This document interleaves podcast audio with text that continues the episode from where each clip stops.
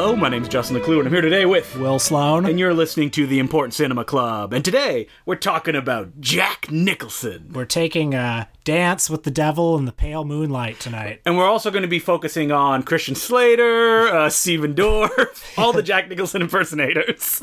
I mean, no, we're not. We're just going to be talking about Jack himself. You had a big old Jack Nicholson bonanza this week. I, I take it that Jack Nicholson was never very important to you. I think that he was. Was he? because Jack Yeah. was one of those movie stars, right? Yeah. You know who Jack Nicholson is. He's one of those people who, even when you're a kid and you're not allowed to see his movies, he like he's front row at the Oscars. There are pictures of him everywhere. He's like Tom Cruise, is one of those guys who's just symbolic of a movie star. And Jack, like the best Universal monsters, you can just draw a caricature of him, a shadow, if you will, and you'll know exactly who he is. Big old sunglasses, the big old arching eyebrows, mm-hmm. big old friggin' grin on his face. And most importantly, he was the Joker, and every kid knew who played the Joker, Jack Nicholson. personal story when i was maybe five six years old my grandpa was watching a few good men and he said to me oh come in and watch this uh, it's got the joker in it jack nicholson and i said oh boy and then it opens with a scene of a soldier being brutally killed in his bunk and i had nightmares about it for months after and i did not get to any scene with jack nicholson in it. Was the Joker involved in these nightmares? Was he the one doing the murdering? he, he, he, he skipped in and he started defacing all the paintings and and you're like, this is the true horror. and they killed him to Prince music. But other than that, Jack Nicholson is the guy that came up in the new Hollywood. He starred in Easy Rider, he starred in Five Easy Pieces. These are the films that kind of define what Hollywood became after the studio era. I mean, Jack Nicholson, I think, is also interesting to us in a way because he spent, you know, almost a decade under the tutelage of Roger Corman, somebody who was a touchstone for us. Mm-hmm. He didn't really make any major films as Corman, and because the biker little movie pictures, called Little Shop of Horrors. Yeah, he doesn't star in that one, but yes, his role is one of the most famous things from that picture. the Terror, of course, everyone's favorite Roger Corman film. You know, as a star, Jack Nicholson has a very good body of work. I think. I thought you were going to say good body. uh, no, he does not have a good body. That's Age well comes from us, for us all will. well documented that for 35 years and or more he has not had a good body um, but also you know even though he has movies that are not very good and a couple of craven mercenary choices Ow!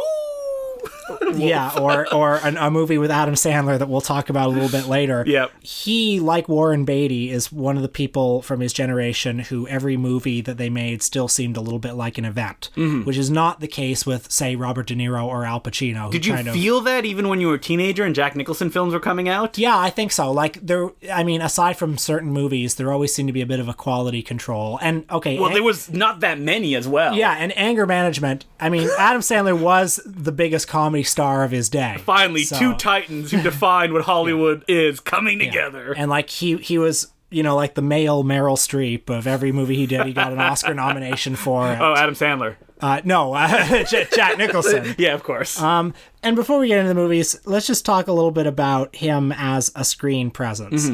Well, he's been accused of doing the same thing in every role. Like, not only the look of Jack Nicholson, there's also, like, the acting style of Jack Nicholson, which is why I mentioned at the beginning, like Christian Slater, Stephen Dorff. There's a mannerism you can fall into that has been defined as Nicholese, Nicholsonese. he has been compared to somebody like Humphrey Bogart. If it's true that there's a dichotomy between great stars and great actors, and I don't think there is, uh, but let's just say this true, he is somebody who is both. You know, he doesn't disappear into a role really. You're always aware that it's him, and yet there are. You know, he, he is a great actor. He can do About Schmidt. He can do Batman. He can do Five Easy Pieces. The thing about Jack Nicholson is he never like steps away from his roles, and you go, "Well, I don't buy this character because I know that this is Jack Nicholson." And I think that's the difference between someone who's just a star and someone who can actually embody someone on screen. and just down to his his face uh, you know when we talk about movie stars oftentimes we get back to the idea of their face. You know he's and by that you mean his eyebrows, right? his eyebrows. Like i was struck this week about the fact that even in his heyday he wasn't pretty exactly. I mean i guess he was handsome I mean, in he's a way. been fighting baldness for sixty years. yeah his features are exaggerated. Uh, and yeah there's something very sharp about his face. You know he it's not it, he's not a pretty boy. And there's something about that face you know the, those eyebrows that okay I'm, I'm getting all muddled up but he's not pretty but he is aggressively sexual. And even as he got older and he sort of let himself go a bit, I mean, you know, a movie like The Two Jakes, which we both watched this week, he is definitely not particularly good looking in it. And yet there is that kind of aggressive sexuality to it. I him. think it boils down to charisma and presence, though, and the way that he just kind of pops right off screen. and it's amazing all the sorts of things he can do. I mean, he has an enormous like strength and gravitas like in that scene in a few good men you can't handle the truth. Like he can be a very intimidating screen presence. You know he can be do the lothario thing. And he can also be like the counterculture rebel who's like going against the system. His charisma works in all of those modes. he can be very goofy uh, and he can also be very vulnerable. And you know the fact that he has this reputation as this lothario this guy who has seduced so many women uh, which i guess is problematic. As Jack Nicholson says in a recent interview, I'm going to die alone. yes but but that is impacted somewhat by the fact that he is capable of such vulnerability Well, I think that is revisited again and again in all of his movie roles, whether it be something like Five Easy Pieces, which we both watched, and is often considered like the ultimate Jack Nicholson film. this is the movie i think it's fair to say that he really became a star i know there's easy rider before that but he's a supporting character in easy rider And in Five Easy Pieces, he defines what that movie is. It's a film that, you know, the director Bob Rafelson brings a lot to it, that he somehow makes it kind of breezy, heavy, pretentious, but without getting in your face about it. And I think a lot of that has to do with Jack Nicholson's performance in the main role, because he is essentially playing a very damaged individual who takes that damage and turns it into jackassness while still being charismatic and you still wanting to follow what's going to happen to him. Yeah, and you, and you sympathize with him in a Mm-hmm. way, even though he's such a such an awful person. So for people who haven't seen the movie, it's about Jack Nicholson is an oil worker who um, is in a relationship with Karen Black. And we find out that he's actually from a very rich family who live on an island. He's a music prodigy. And he's been essentially trying to run away from that history his entire life and try to avoid responsibility at all costs. And he's brought back to his family home that he's been avoiding all these years because his father is on his deathbed. And, you know, out of a sense of guilt, he brings along this girlfriend, Karen Black, who he's kind of ashamed of because she's very low class, quote unquote. And he's a bit of a cad throughout the whole thing. You know, he works on the oil rig and and uh, he uh, fucks around a lot. What struck me about this viewing is that the story in my mind from the last time I saw it was defined by the interactions he had with his family, which only take up like 40 minutes of this two hour picture. Mm-hmm. Because the journey is just as important as him finally coming to confront these people. And the confrontation, when it does finally happen, and he like talks to his father who has been ill and can't really communicate with him. It doesn't feel cathartic, and that's what the point of the movie. Like, it's too mm-hmm. late for that. he's uncomfortable wherever he is. He was uncomfortable as a piano prodigy. Uh, he's not happy working the oil rig. He's not happy with his girlfriend. He's not happy at the friggin' diner. So, like the famous scene in Five Easy Pieces is where Jack Nicholson wants to order. I don't remember what it is. I think it's just a toast and eggs. with, yeah. with the thing and hold the lettuce and hold this. Yeah, Yeah, he just famous, wants something. famous. He just wants something simple, and the waitress won't give it to him. So he says, "All right, give me the sandwich, but distract everything, so I only get the toast." And I always see it like quoted in movie books out of context, and what it looks like is a man kind of fighting this rigid system when in reality all it is is Jack Nicholson taking it out on a poor waitress for no particular reason Yeah. and the scene ends with him knocking everything off at the table and I think it says a lot of Jack Nicholson, the actor, that people see that as like a heroic scene, almost like Rocky running up the steps. when in the context of the movie, it makes complete sense. But because how strong a presence he is, it gets distorted in people's memories. By the way, a scene that was revisited to great effect in the Jerry Lewis film Cracking Up when he tries to order dinner and the waitress keeps saying, "Do you want do you want uh, milk? Do you want cream? Do you want sugar? Do you want this?" And it keeps going. That goes into the anti-comedy realm, though, where it just goes on and on and on. It's interesting that after Five Easy Pieces, he followed it up with Carnal Knowledge, the Mike Nichols film, Mm-hmm. which is uh, Jack being Jack, a guy that loves to uh, sleep with a lot of ladies, with his best pal Art Garfunkel. Art Garfunkel, who is the the beta of Mm-hmm. the duo, and it follows 25 years in their life. They begin at college, where they are both virginal, maybe. Uh, Mm-hmm. Art Garfunkel's certainly virginal, and Art Garfunkel is striking up a relationship with a uh, good-looking co-ed played by Candice Bergen, who is also seeing Jack. When Jack learns that the Garfunkler is almost about to sleep with his current partner, Jack jumps on it and he's like, No, I need to sleep with her first. Which creates this like cheating relationship where he pretends with his friends that he's dating someone else. Art Garfunkel doesn't know that Jack is sleeping with his partner, and essentially it doesn't actually reach a massive confrontation like you would expect. Things get resolved in a way that define the rest of Jackie's career Jackie. in the movie. you know, it's difficult to separate Jack the man from Jack the character because, like, even in Carnal Knowledge, what we would think of as Jack Nicholson almost seems to be defined in the story that's being told. The the cad. The cad, yeah. yeah. And like what carnal knowledge is is just like you follow these two characters as they go on through their lives in these um, segmented episodes. As especially Jack Nicholson, his life gets more and more miserable as he's incapable of not taking women and then destroying them. he's unable to form a meaningful connection with them. And there's that scene where they're both in Central Park. This is when time has shifted 10 years into the future and they're both uh, successful guys in their career. And Jack is talking about, yeah, I, I had sex with 12 women this year. It's lower than my normal amount, you know. And, and like he says it with that Jack brio, but he comes across as kind of a broken or, or a damaged man, right? Well, watching all these films in a row, it really painted this portrait of Jack Nicholson as like the alpha male, as the fragile kind of like leaf blowing in the wind. Where on the surface, all these movies are like, ah, yeah, look how manly I am. But what the conclusion they come to is, oh no, well, this character is broken and he can never find any kind of love. It's an interesting, I think, interaction with his off-screen persona, isn't it? I mean, It's really weird that like they reflect each other so much. yeah, because the media image of Jack Nicholson as this sunglasses-wearing guy who had sex with all these women, I think you were supposed to find him cool. He wanted you to find him cool. But then you have films like Chinatown where he's the coolest detective who continually makes the wrong decisions mm. all the way through. Yeah. And like we're going to skip a lot of movies here that people are like, how can you not talk about The Last Detail? Or Antonioni's The Passenger, One Flew Over the Cuckoo's Nest, or even The Shining. Well, we're going to say that one for our Stanley Kubrick episode. Well, The Shining, uh, very, crazy, very extreme performance. Yes. That's, I think, a turning point in his career. Don't you, don't you think? Uh, you mean into like a slight caricature? Well, I see. There's a lot in Jack Nicholson's late career that I like, but there's a.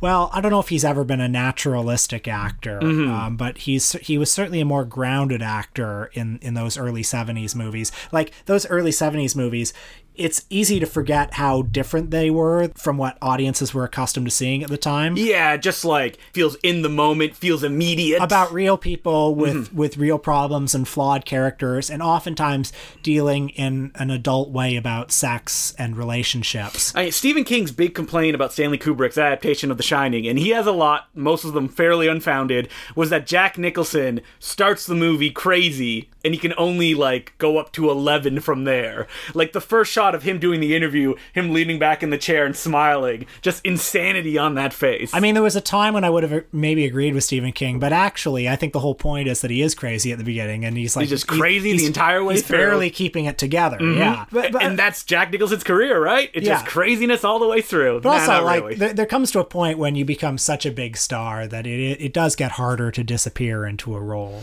especially when you start like defining the roles where it's the Jack Nicholson film. I mean, like he had such a long career doing so much interesting stuff that you can understand that he'd be like, eh, you know, I'll take it easy and star in a bunch of James L. Brooks films where I essentially play Jack Nicholson, or in The Witches of Eastwick where he plays the devil himself. or uh, Batman, of course. The purest of Jack Nicholson which pictures. is another turning point in his career because it hardly needs to be said again. But his salary was six million dollars for the movie, but he got that incredible percentage deal where he would get a percentage of all the merchandise, the gross, and also a percentage of the sequels and any dare. So like I did not know he made that deal. I, I'm pretty sure that I believe that is true. Somebody verify that. I believe he gets a percentage of the animated series too. well, like, Everything that came out of that. like Jack Nicholson being in Batman could be viewed as some selling out, right? Like at this point, he had done big pictures like Prizzi's Honor or even Terms of Endearment or Warren Beatty's Reds, but there's still like respectability in the uh, cultural eye. But Batman, that's just like selling out. You're just just for toys and kids. So it's amazing that Jack Nicholson is like, well, if I'm going to sell out, I'm going to go all in. I'm going to make all the money that I can. I think the movie speaks for itself, though. I mean, he certainly doesn't phone it in. No, in he Batman. uh, you know, I, I think his you thought The Shining was crazy. I, I think I think his performance totally, um, you know, makes that movie light up, and you know, love it. Mm-hmm. it's also it's also a real movie. I mean, it had Tim Burton's particular vision behind it. You know, speaking of Batman, he probably only did it because it led to his real passion project, the long gap sequel to Chinatown, The Two Jakes, which Jack Nicholson himself directed. One of only three movies he directed, along with Drive, he said, and Going South, I believe. Uh, and I think he only directed the two Jakes because he couldn't find another director to do it. I mean, Roman Polanski was off in uh, wherever he is. Yeah, exiled. Yeah. uh, not exiled. I mean, running away from the law. Let's be specific there. like, it was also a film that went through like a million permutations. Like, Robert Evans was supposed to play a major role at one. And Robert Evans is still the producer of it. I know that it was a troubled production. Uh, Jack Nicholson and Robert Towne, the celebrated writer, were no longer speaking towards the end of it. oh, I did not know that. Well, all the narration in the film, that hard-boiled stuff, was not written by Robert Towne. It's written by I like that someone else. narration in the movie. I like it too. It's it's frankly one of the things I like most about it. So we're gonna uh, take a reappraisal of the two Jakes, a forgotten film, and say that it is still bad. I was really hoping to like it. but when you look at the two hours and fifteen minute running time, You know, I started watching it late one night. I saw two hours and 15 minutes and I said, all right, let's do it. really, yeah, I was like foolhardy, just throwing it to the wind. You're let's like Bill this. Mose is doing the cinematography. At least it'll look good, like his later day projects, the Mindy Project, You know, a long time just hanging out with Jack. You know, Mm-hmm. giving a very comatose performance. I assume that he because he gave his all on Batman. So when the two Jakes rolled around, he's like, "Man, I'm tired." And before we get to the plot of the two Jakes, I just want to point out that Tracy Walter, who played Bob the Goon in Batman, is also in the two Jakes. Uh, so it's a, a Batman sequel of sorts, uh, in addition to being a Chinatown sequel. But the plot is it's after World War II. Detective Jake Gittes is still working. You know, he specializes in adultery cases, and he's been hired by Harvey Keitel to investigate an affair that his wife is having with his business partner. And when the affair is uncovered, he shoots the business partner in a, a blind rage. But is it a blind rage? Is it that he really wants all the rights to the, the oil business? So I'm gonna reiterate what I said earlier in the episode, which is that Chinatown is all about a detective being wrong, and the two Jakes is about this same detective actually proven he's pretty cool and, he can figure stuff out. And he revisits the case of the first film uh, with the Faye Dunaway's daughter. Just to remind us, hey, you're not watching Chinatown right now. And he makes things all okay. yeah, he does. Everything is fine and dandy. and it's uh, very slow. And it goes from one scene to another as Jack has conversations with, you know, Richard Farnsworth and uh, various other people. Ah, it's nice to see um, James uh, Hong show up again. yeah, yep. Um, But you um, isolated one scene that kind of defined where Jack Nicholson was in 1990, and that's the scene where he makes sweet, sweet love. To Meg Tilly, who you know goes after him in a, uh, a nymphomaniac like rage, uh, and Jack is all worn out and he's tired, and he gropes for a little bit, uh, and and as he, he's panting, he says, "Get get down on your knees, yeah. put put your ass in the air, Uh, it's like, uh, and, and just- wait and wait for me," and then he splashes some water on his face. Uh, and this is where Jack's really showing his age, and I think this is what sex with Jack is really like in real life. you see, he's like, Ugh. he, he pants and Yeah. he wheezes. gives instructions, tells you to wait a little bit. Yeah. I mean, Jack Nicholson has looked the same age for whew, 30 years at this point. That's right.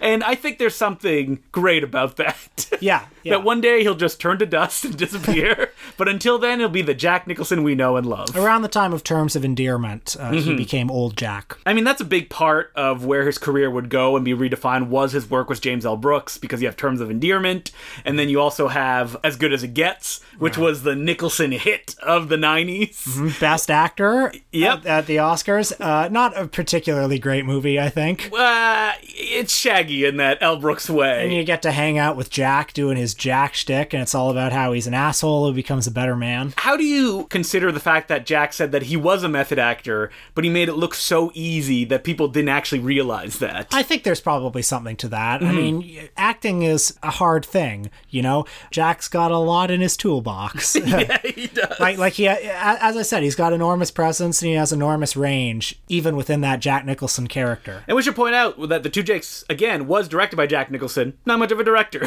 No, Probably realized that himself. he hired a good cinematographer. Hey, so we're in the bumpy 90s period of his career. You watched Hoffa this week. I watched an hour of it and was like, life's too short. yes, it is.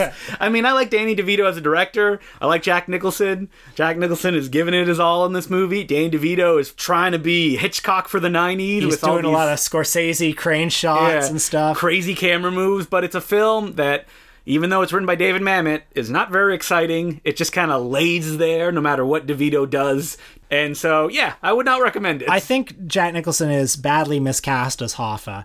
Uh, you know, Nicholson can play a lot of parts. He can play the character from About Schmidt. He can play the Joker, but the part has to, I think, in some way interact effectively with him as like a star presence. on paper it makes complete sense this very Mm-hmm. charismatic union leader who was able to rally these people while still being morally corrupt at his center Well, which is the definition yeah. of a jack character well, maybe if he didn't do that accent, Yeah. Mm-hmm. maybe if he didn't have that makeup on, he would be a little more convincing. But in every single second of what I saw of Hoffa, it's like, oh, that's Jack Nicholson doing an accent. yeah it is but then you have like more um, morose jack nicholson something like about schmidt where a lot of the humor comes out of the fact that this is jack nicholson playing it at a lower register but still doing that nicholson kind of like physical stuff at certain points which just makes it even funnier. And I think that movie and The Pledge, both in the early 2000s, show him, you know, trying again, Mm-hmm. try, trying to trying to play a real character and do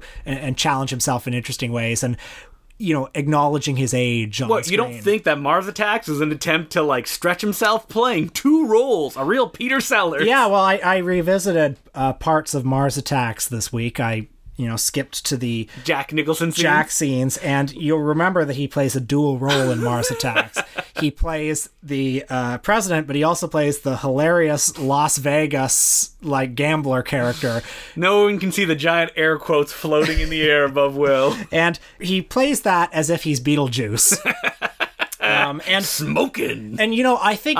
Jack Nicholson as the mask. And you know, I, I love him as the Joker, but I think some of his lesser performances, like for example, The Departed, hot take, Uh, uh, don't you mean his amazing cartoony performance? They had to rotoscope him in because he was so big. I think there are some times later in his career when there's just a little bit too much either confidence that oh Jack's going to bring the magic, just just roll the camera and let Jack go wild, or on the case of The Departed, as I understand it, Scorsese couldn't even really direct him. Like like Jack just was not taking direction at that point, and he did the role because I want to go all out. I want to do a supercharged villain performance. So The Departed has weird scenes like that bit in the porn theater where he where he's I don't even remember. I haven't seen The Departed in ages. he meets Matt Damon in the porn theater and he's like pretending to jerk off, and then, and then Wow. he jumps up and he's got a dildo. Or there's that sex scene, which I assume comes straight out of Jack's life, where he's got two women in bed and he's he like picks up a big old mound of coke and he like blows it, like just absurd, crazy Rococo Jack stuff. Which I don't know. In my personal opinion, maybe if I rewatch it, I'll like it more. My personal opinion, a bit much. What about Anger Management, which is mainstream peak crazy Jack Nicholson? A movie that he made twenty million dollars for. wow, really? Yep, according to IMDb. How much did the Sandler get paid? I hope at least twenty-five million. He got 25. He did. Yeah, he also produced it. So, Huh, you know. okay. Uh, I think he's very good in anger management. Uh, now we know where that gift of him nodding as the camera pushes into it. I could have sworn it was from The Departed, but it was not. yeah. I thought so too. Um, so anger management, we both revisited it. I'm sure you saw it in the 2000s, right? I had no memory of it except for the John C. Reilly scene where Adam Sandler fights John C. Reilly. the plot, if it needs summarizing, because I'm sure all our listeners have seen Anger Management, it's right there on Netflix for you. Yep. Uh, Adam Sandler is just a nice, regular guy. He's got a fiance played by Marisa Tomei, and uh, he's in a job and he wants that big promotion, but you know his boss is taking him for granted. He's got all this anger burning up inside him, and you know he gets railroaded through the judicial system into having an anger management coach played by Jack. and he ends up having to live with him. And I kind of want to skip to the end because there's an insane twist that at the beginning of the movie I went, they're not going to do this. But it ends up that Adam Sandler was being gaslighted by his girlfriend, Marisa Tomei. His girlfriend just happened to meet Jack Nicholson. They struck up a conversation. They're like, "Hey, what if we created this old boy level conspiracy?" To make Adam Sandler realize that he does have anger issues. And like, if I learned that my partner had done that to me, I would be like, that isn't, I can never trust you again. well, it, it's wildly complex because it, it it it requires like serious judicial misconduct. and also, Sandler is emotionally abused have to go through this these court hearings over threatened with a year in jail. now, it would only take a few adjustments, I think, to make this a really good movie. no Adam Sandler. Uh, You know, I think Adam Sandler's okay. Yeah, yeah, Yeah. okay. I, I guess He's affable. You know. in relation to Jack Nicholson, even though that there's a plot point near the end where Jack Nicholson has to live with him, or he has to go for a year in jail, and Sandler seems to forget this because he's very confrontational. Yeah. So wait a minute. If he didn't go live with Jack Nicholson, would he have spent the year in jail? and then would he have come out And come out Marisa of jail? Tomei would have been like, "What did you learn?" Oh, by the way, I set this all up. yep. It has a crazy cast. Luis Guzman is there. John Turturro, Woody Harrelson as a transgender sex worker. Yes, this film has not aged well. A lot of no homo jokes. but every time Jack Nicholson is on screen, mwah. Oh yeah, he's he's really good. yeah, he is. like and this has that that thing that makes him a star in it, which is that he has gravitas. Like you buy him as somebody with a lot of authority and and just there's there's a great weight to his screen presence. But also like he's genuinely dangerous. There seem there's something But, and funny as well. and funny. Yeah, he's very funny. And there's something about him that seems capable of doing anything. There's a scene where Adam Sandler tells Jack Nicholson that his mother is um, in surgery, and Jack Nicholson just like breaks down. He's Yeah. like, "No!" And it's so funny. But then when Sandler has to tell Nicholson that, "Oh, it's just a joke," but uh, yeah, your mother is actually in minor surgery.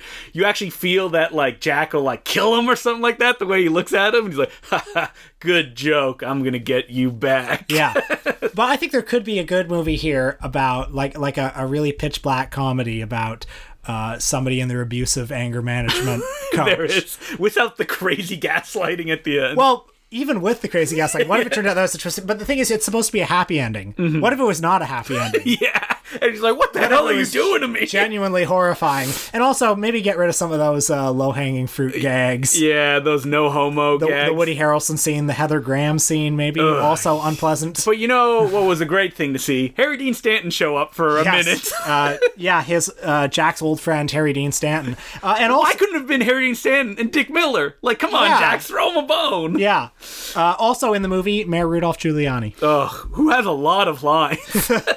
you can do it. Boo. Giuliani does a Rob Schneider impression in this film.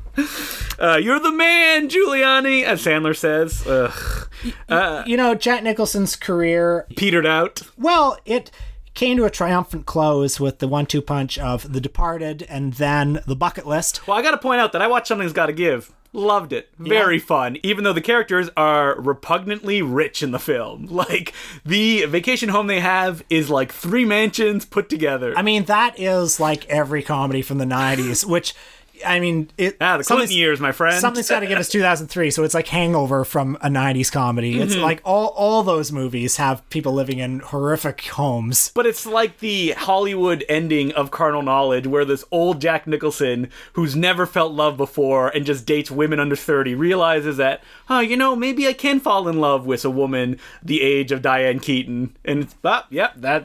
It happens, Well- which unfortunately did not happen in his own life. Well, you know, who knows? Maybe he made something's got to give, and he said, you know, maybe I should give Anjelica a call.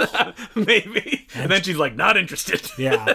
And so he's just uh, destined to live out the rest of his life alone. Both of us saw that uh, article, that bit of clickbait that was passed around recently, where he said, Recently, like eight years ago, but it's haunted us since I- then. It's like he, he was saying he's still hoping for that one last great love. This man, this man who has had everything, this man of Falstaffian appetites, hoping for that one last love. and he really hopes not to go out on the James L. Brooks film, How Do You Know? Well, there was a period when it looked like he was going to go out on that Toni Erdmann remake. But rumor has it he has difficulty learning lines, and can you imagine having to control him now on a comedy? He'd probably be like, ah, fuck you. You know, the thought of old Jack Nicholson wearing a wig and running around in a Toni Erdmann remake does not fill me with confidence. Really? I would love it. I'd be there opening day, ticket in Oh, hand. Oh, I'd be there too. I mean, I'm not I'm not in the habit of missing Jack Nicholson movies. So, uh, as per usual, you can send us letters at importantcinemaclubpodcast Cinema Club Podcast at gmail.com. And uh, this week, uh, it's a very special Patreon episode. Will, do you want to set it up a little bit? Uh, we had couples night. Justin, I, and our partners got together and watched two Christmas classics. We watched, speaking of Adam Sandler, we watched Eight Crazy Nights. Oh boy! Wow, the, the fury on that episode from both of us Well, hey, something to be witnessed. Let's not spoil it. Yeah. Maybe we liked it. And we also watched a classic Jim Carrey film called Club Med. No, no, not Club Med. Uh, it's set at Club Med. It's called Copper Mountain, which is one of his very first movies and is basically an infomercial for Club Med resorts. And it co stars Alan Thicke. So, to find out what we thought about these two titans of comedy coming together. Oh, and uh, Copper Mountain's not actually a Christmas movie. But No, it's It has snow in it. yeah, it does. So to find out what we thought of these classic Christmas movies with everyone's two favorite comedians, you, Alan Thicke and Jim Carrey. Alan Thicke and Jim Carrey. In 1983, I didn't even know Jim Carrey made movies back then. Why it was one of his very 1st Mm-hmm. Yeah. Uh, and uh, a little uh, spoiler, a little hint. Maybe not even much of a movie, but you'll have to listen to find out. All right, so uh, uh, first letter goes, "Dear Bustin and Will, Boston. I have Is he talking about ejaculation? I have just spent the last few months happily binging the entirety of your back catalog, Patreon episodes included. Wow. Now, in the cavernous silence that is the state of being caught up, faint echoes of Justin's malapropisms and Will's unique pronunciation of French cinema terms, oeuvre and cri de coeur, for example, can be heard bouncing off the walls of my mind cave. I've said oeuvre a lot. Man, I don't know. This guy seems, uh, yeeks. He probably knows me better than I do. Presently, like the rest of the slobs and snobs of the important cinema club nation, don't call us that. I resign myself to wait, arms crossed, staring into the middle distance, closed to the outside world, only to awaken when new morsels of content are ready for me to consume. Well, here's what you do: you re-listen to the back catalog again, yeah, it's like we go all over. It's like a time machine. and take notes this time. In all seriousness, thanks for the great podcast. While I am a very poorly motivated movie watcher and I've hardly touched any of those mentioned in your podcast, I am now so much more aware and informed of the depths of what is out there to be discovered. Without so much of my free time spent binging your podcast, watching some of those movies might be in the offing. Full disclosure, I'm Justin's younger brother. And the podcast and the podcast has also been a great way to hang out without having to smell him or buy him lunch. I also get to make the occasional cameo in Justin's anecdotes, although to be real, I don't remember sitting on the Sega console while you were playing it. I don't remember when I told the story, but it's one that's haunted me for decades. I'm disappointed. But this is shocking that my brother would write a letter to us and actually enjoy our podcast. He's the smarter of the two brothers. Well, I hope this can foster a reconciliation. Well, we're not enemies or anything like that. ah, Ah, you know.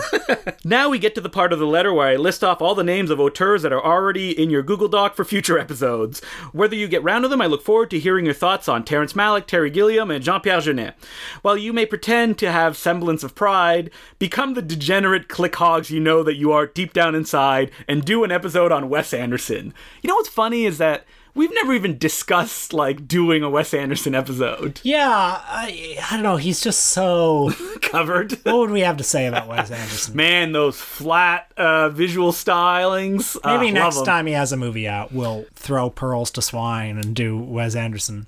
You've done episodes on directors, cinematographers, screenwriters, and critics. While straying away from the auteur centric mission of the show, I'd be interested in you doing Patreon episodes on stop motion animation master Ray Harryhausen, special effects artists such as Rob Bottin or Rick Baker, or on important film composers such as Bernard Herrmann or Basil Poledouris. Oh, that'd be fun. I Not a bad idea, yeah. Considered film composers. My brother is like he studied music at school, so that's definitely Mm-hmm. one of his uh, strong suits. I was actually reading an article recently that made a good point, which is that like scores in films these days is one of the most important structural elements that people don't usually talk about. Like they'll say, "Oh, the score is good," without actually conceding that, "Oh, it is an incredibly essential part of how we experience what the filmmaker is giving us." Oh, certainly. I mean, you know, if you if you take out the score, as you sometimes see on YouTube videos, it's a totally different. Can you movie. imagine RoboCop without like score, or even like Starship Troopers, like Or, that like yeah. uh, march that goes through it? Or uh, Super Mario Brothers without that do do do do do Alan Silvestri score. score. hey, the call's still out there. If someone wants to re-edit Super Mario Brothers and give it the industrial score that it deserves, go out there and do it.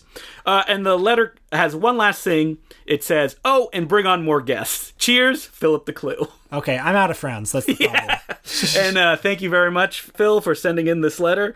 I just saw him a few days ago at the holiday gathering that we had, and he was even more complimentary, which is shocking coming from him. Wonderful. Well, thank you, Philip.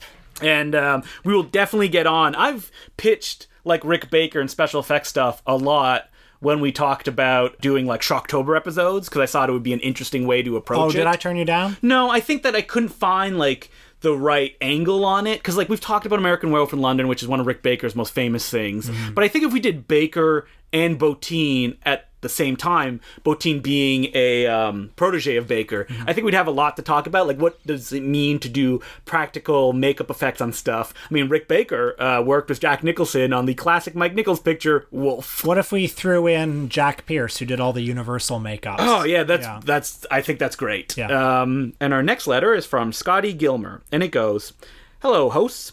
I loved your episode on Penelope Spheeris, in particular what you had to say about the Decline movies.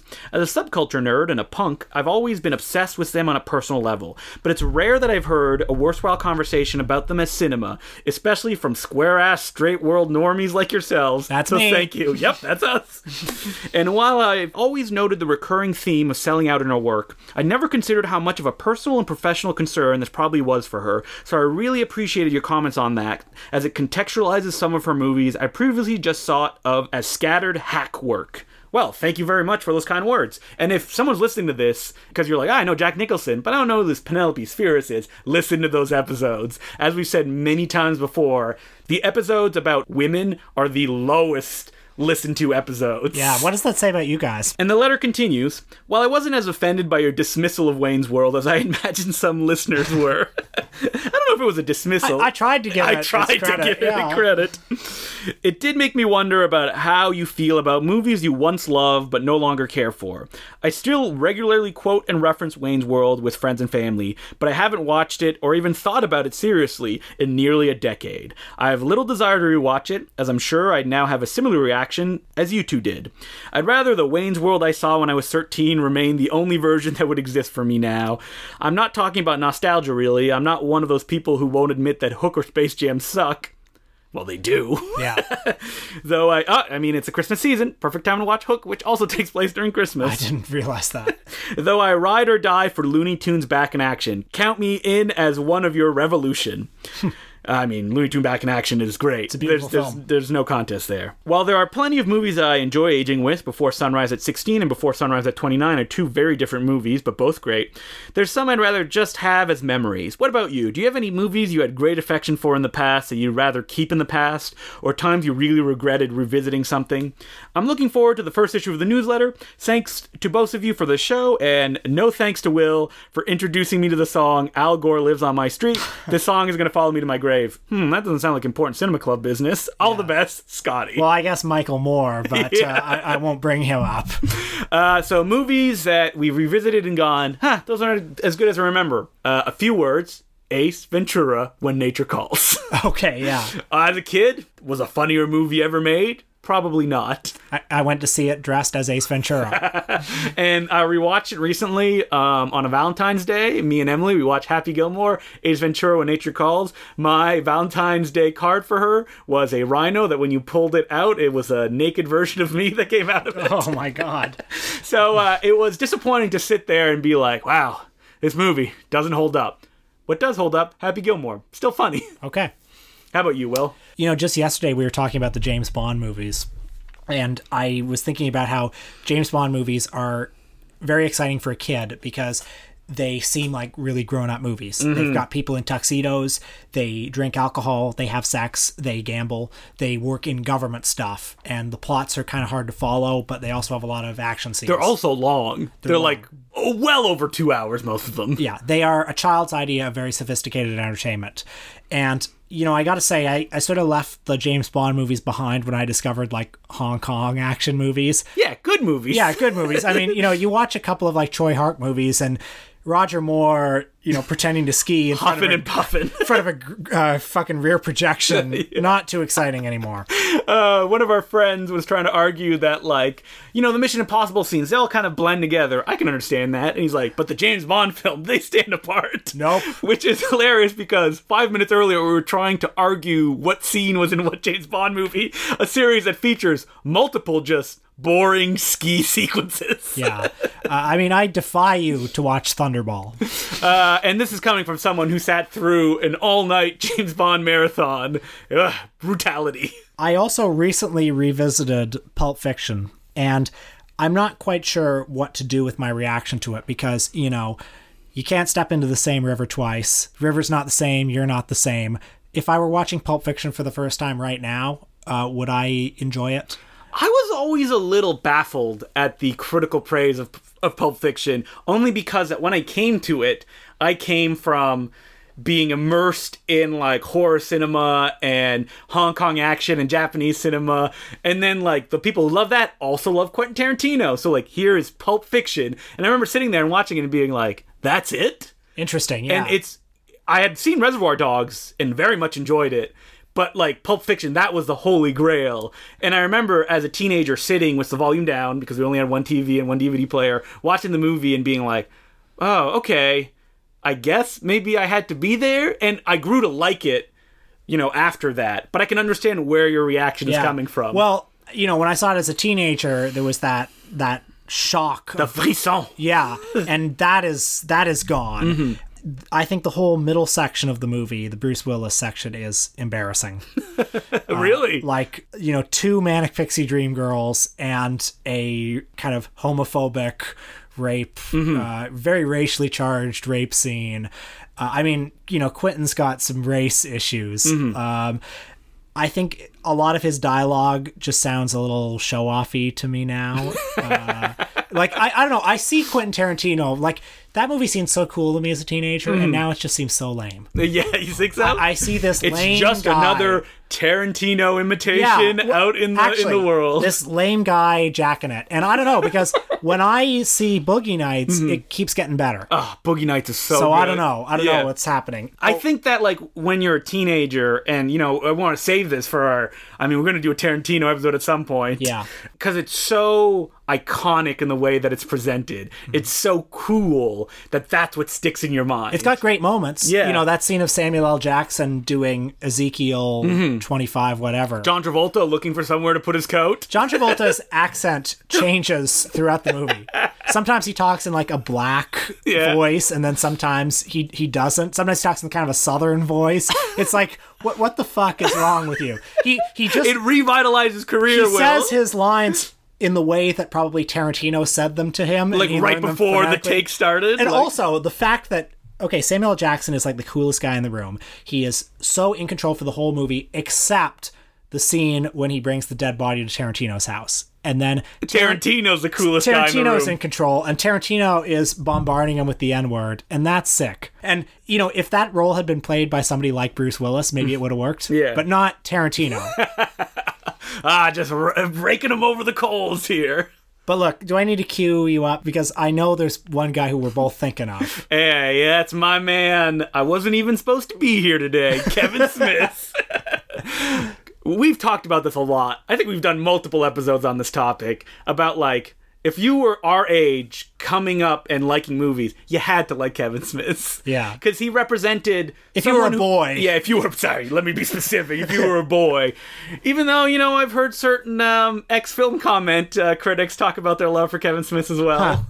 Uh like it was a connected universe. It felt like you were in on it. Yeah, yeah. And wow, has it not aged well Yeah. at all? Uh, I'm chasing Amy is the one that I'm sure would be really bad to revisit. Remember watching Mallrats and being like, "How could this have failed at the box office?" And now you're an adult and you're like, "Well, of course it didn't do that well. 37 in a row? How dare you?" Classic. Ooh. But yeah, so I think Kevin Smith is right up there. The two um, golden gods, Kevin Smith, Jim Carrey. Ace Ventura. Probably not as it wasn't as funny as I remember it being. Mm-hmm. Transphobic humor. Uh, first half of Ace Ventura, very funny.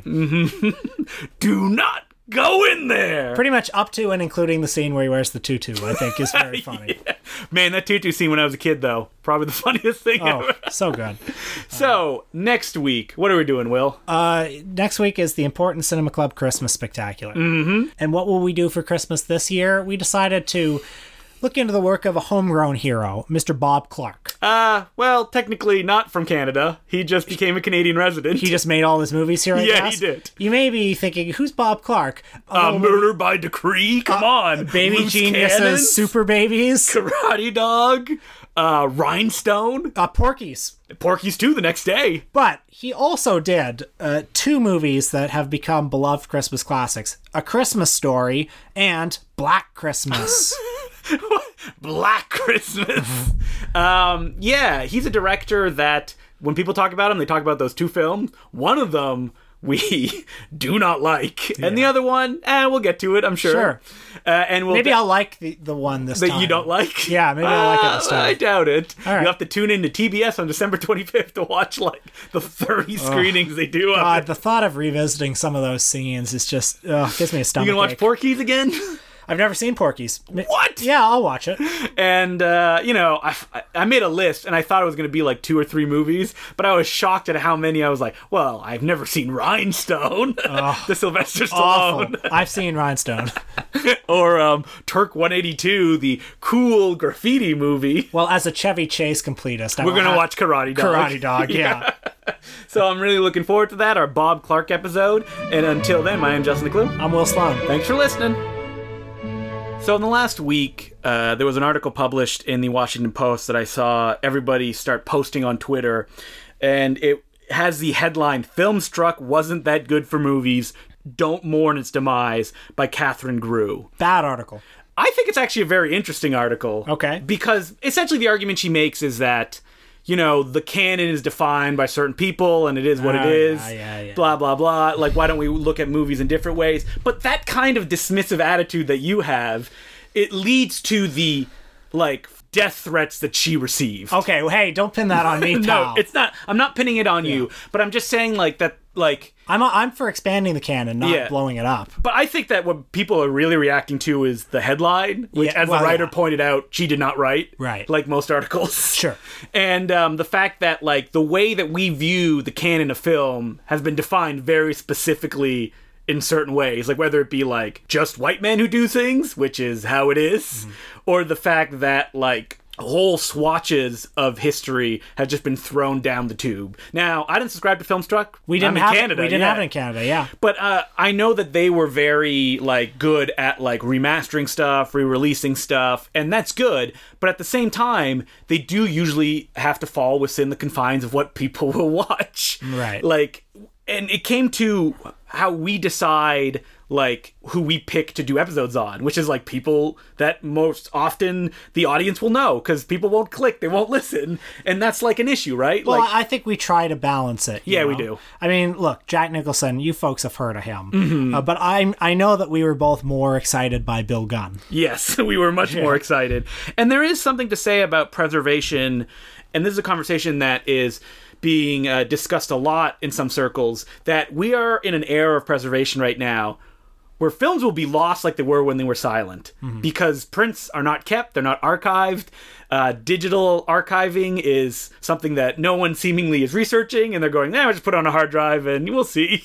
So like, shit will be gone, and there's the idea of like, "Oh, it'll be on the internet, it will exist forever." It doesn't. Some stuff just disappears. Mm-hmm. Like YouTube videos that you probably watch like endlessly are just gone, and no one saved them, and so they will never be distributed, and that's scary. Yeah. and it's a conversation that not a lot of people are having. And I mean, it may be really inflammatory in this Washington Post article where it like argues of like what do we define as a good movie, what should we archive, et cetera, et cetera. But it is a conversation that people should be having, I think. It does scare me a bit, by the way, that like like we could at any moment have just like a, a digital dark age. You know, I mean, Mm-hmm. Like the power goes out and we're screwed. yeah, or like anything can be erased from the internet. The, if you see a website from 1996 that's still up, it's such an incredible novelty. Mm-hmm. Um, and you know, back in the day, you'd have all the newspapers archived on microfilm, and they were at your library, and it was there if you wanted it. I remember Grady Hendrix saying that he wrote a bunch of articles for I don't remember exactly what website, but one day they were just gone. Oh, yeah, And that's, that's every it. every writer's worst. and he nightmare. didn't like save them because they're up there and like he moved on with his life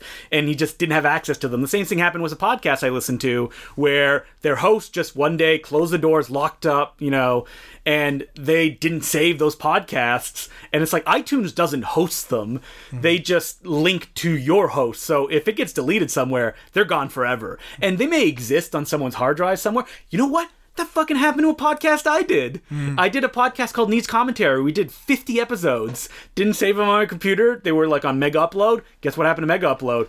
The doors closed. Yeah. And we didn't have enough listeners to warrant like someone being like, "Oh, I've collected them all." And that's just podcasts like movies. They're massive files, and you either have it all or it's just gone. Like think of just fragments of films that are saved or reconstructed. You could do something with that. Digitally, pff, nah, it's everything or nothing. I was very horrified uh, to find out that you know our, our friend Peter was showing Speed Racer this summer on an Mm-hmm. IMAX 70 millimeter print, and he heard from Warner Brothers they didn't have any digital prints left. They just got rid of them. That's- those are digital prints. Yeah. that's hard drive space. like you could just put it on a shelf somewhere and they just made the decision nah we don't need it To delete. yeah, it's gone And the whole selling point of digital is that it's supposed to last forever. like i was watching a very fun uh, horror film that came out in the early 90s called mom and it was a pristine version of a movie nobody knows about and it was playing on television. So they obviously found the negative they scanned it and it looks perfect. You know what with digital films? That's not going to happen. If it's gone it's gone. Like if nobody cares and it's like some independent person making a few things you know impossible horror there's some blu-rays out there. What if like my whole apartment burns up and everything's gone So everyone, preserve your copy of Impossible. yeah Horror. and if you don't have one buy impossible this was the big like um if you care about film history, you got to get Impossible Horror. Uh, but at the end of the day, it just comes down to either a a rich benefactor who's going to be like, I mean, something similar like that happened in Quebec with the company Elephant, who started remastering and re-releasing uh, Quebec films. But other than that, like. The government is supposed to do that, but the government's like, well, there's no money in this, so why would we put it on the books? That's why we got to put pressure on them. Yeah, that's the right. Cinema Club is starting its grassroots effort to elect governments that will that will fund us. Yeah, us. yeah, us. we're running the uh, the film and culture center of Canada. So this is our announcement that we'll be running for that and we, position. and we want carte blanche. We want any tax money we ask for. anything like And we can skim a little off the top yeah, for yeah, us. yeah. But psh, yeah, all our listeners, you're gonna keep that on the down low, No, right? our, our listeners like us. They would want us to be successful. yeah. Um, so uh, I, all I'm doing here is just a um, ringing the doom bell, saying like this is coming, and just think that all the stuff that you have, like I'm shocked at how many people tell me I don't own a Blu-ray player, and I'm like, that's cr- I like. There's so many movies at your library you can get on DVD that you cannot get on any streaming service. Yeah. So um, I don't know, buy a Blu-ray player, and so you can watch Impossible Horror. Available at www.impossiblehorror.com.